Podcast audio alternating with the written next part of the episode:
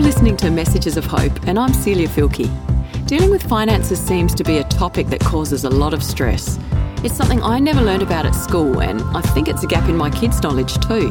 The COVID pandemic has added even more uncertainty financially, even for people who were previously fairly confident and secure. Today I'm talking with Jan, a financial counsellor, who's been helping people find a way through financial stress for over 20 years. Jan, you'd see people who are pretty vulnerable because their finances are causing all sorts of difficulties. What sort of state are people in when they finally come to see you? Highly stressful. People would be anxious and everything, and that actually um, blocks their brain from thinking clearly and making good decisions around their finances. So, even though in a normal situation they could do well, but right at this time, it's quite likely they're not managing well.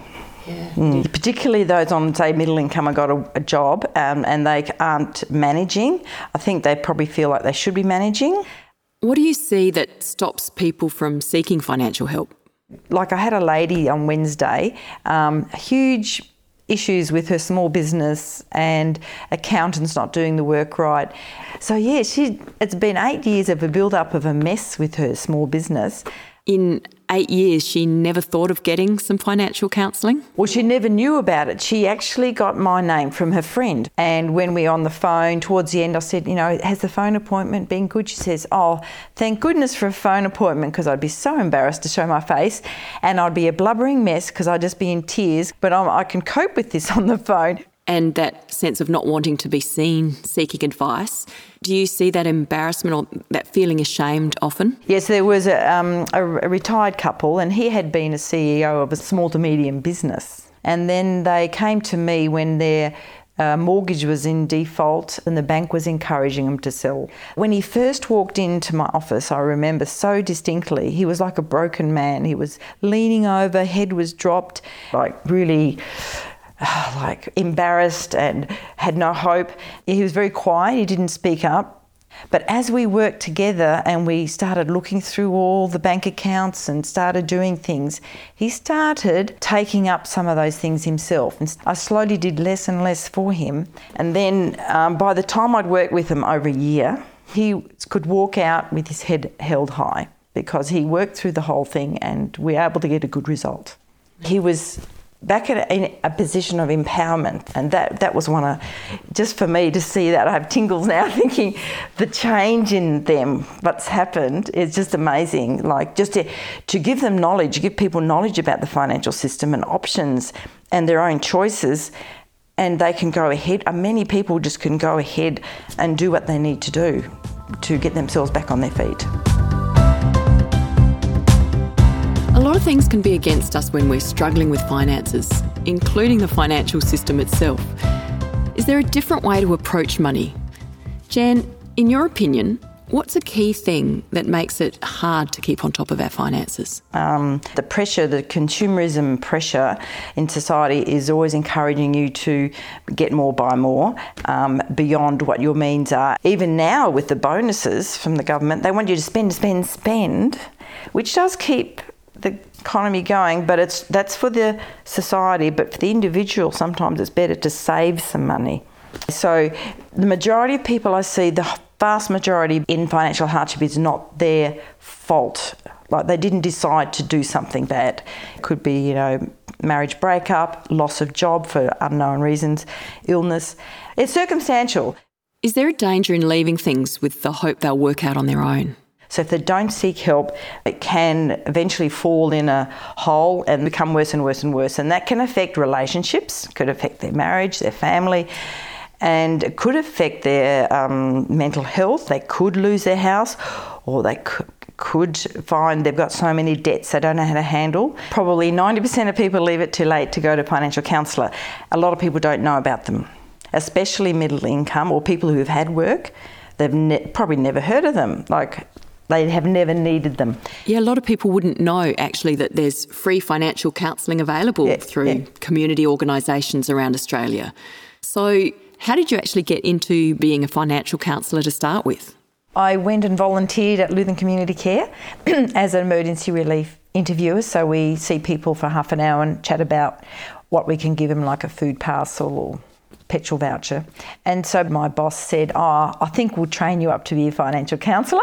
So that, that was 23 years ago, and I loved it. I'm, I'm really interested to know what drove you to volunteer in the first place? Well, I guess I guess that started from the fact that we never set out to be wealthy. Because rich, well, rich doesn't make you happy. It doesn't get you friends. It doesn't give you relationships. So I'm about people. So yeah, I guess I'd volunteered for a few different places. I volunteered for Teen Challenge, staying overnight with um, the you know, drug rehab people. And that I learned a lot there. And I volunteered with the Vinnie's van at night, the food van that they went on the streets with. I did that once a week. So I always wanting to work with people. Um, I always wanted to be interacting with people who were struggling. So, where does that heart for caring about people come from for you? Okay, well, my, my faith is important. God is important to me. The fact that I have Jesus in my life and Jesus saves me and died for me and loves me, and that is the key thing. And I and Jesus walked simply in life. Right, because Jesus was all about relationships, yeah, wasn't he? Right, yeah, he, yeah. he, to be with the people yes. and where it was at, and that was what was important to him. And so I, yeah, it's just very natural that I want to help people to share the love of God with people, and I love working with the people I see at work, the clients. I do. I just just love them all.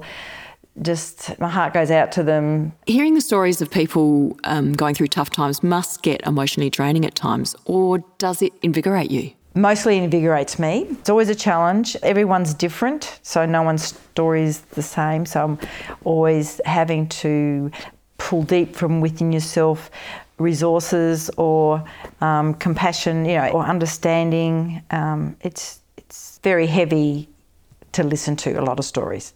So I talked to myself and I said, or oh, I asked God, I said, just put a little God sponge in me and that will absorb all the stories and take it in, but it's the God sponge that takes it in. Tell me about this God sponge. Explain that okay. that, that really intrigues me. that, that, okay. that visual image of. Okay, so God's in, in you, with you all the time. God is there with me to take on those stories. So it's a little, it'll be absorbed like water absorbs up this mess. So he, he's the one absorbs all the mess. I, can't, I don't have to take on board everything because I can't, right? I listen and I, I help to empower them, help them take the next steps. But they have to do it. God has them in His hand. Yeah, that's lovely. I like that. That God can that God can absorb and, and take in the mess. Yeah, yeah. Well, He's the one. I don't have the power to change people or anything. So yeah, yeah. Coming up, Jan's got a few simple, practical tips that can help us start to take control of our finances.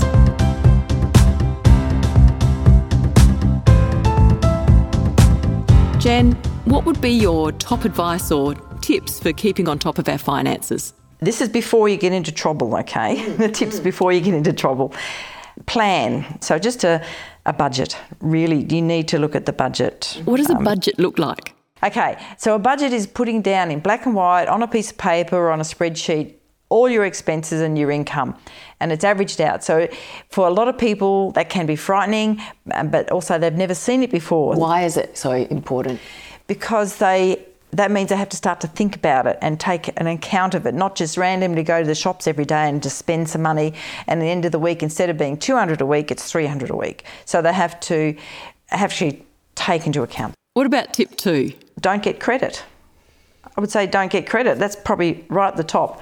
There is no need for credit, like credit cards or afterpay. Afterpay is still credit because you haven't paid it yet. So, and if you don't pay on time, there's, there's fees. But everybody has a credit card. Tell me a reason why you need a credit card. That's what I'd ask people. Why do you need a credit card?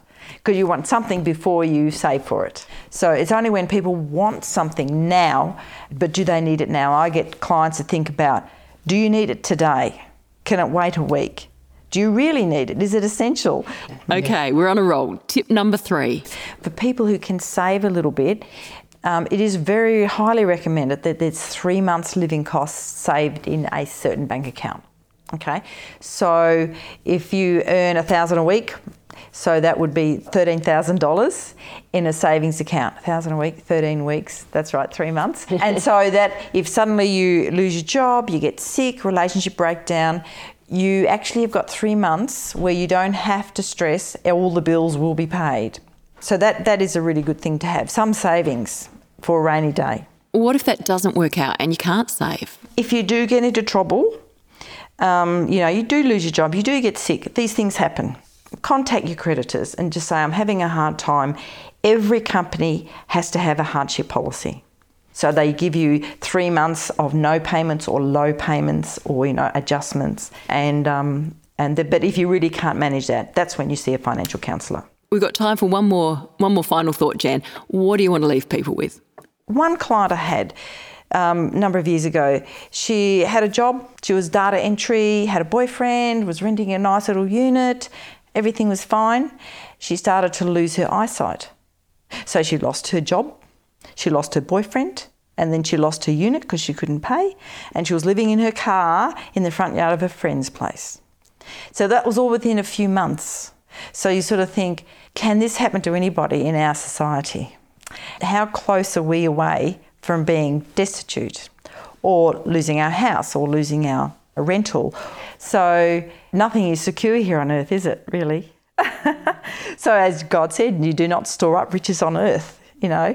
But there is help out there. It's best to seek help before it gets real bad.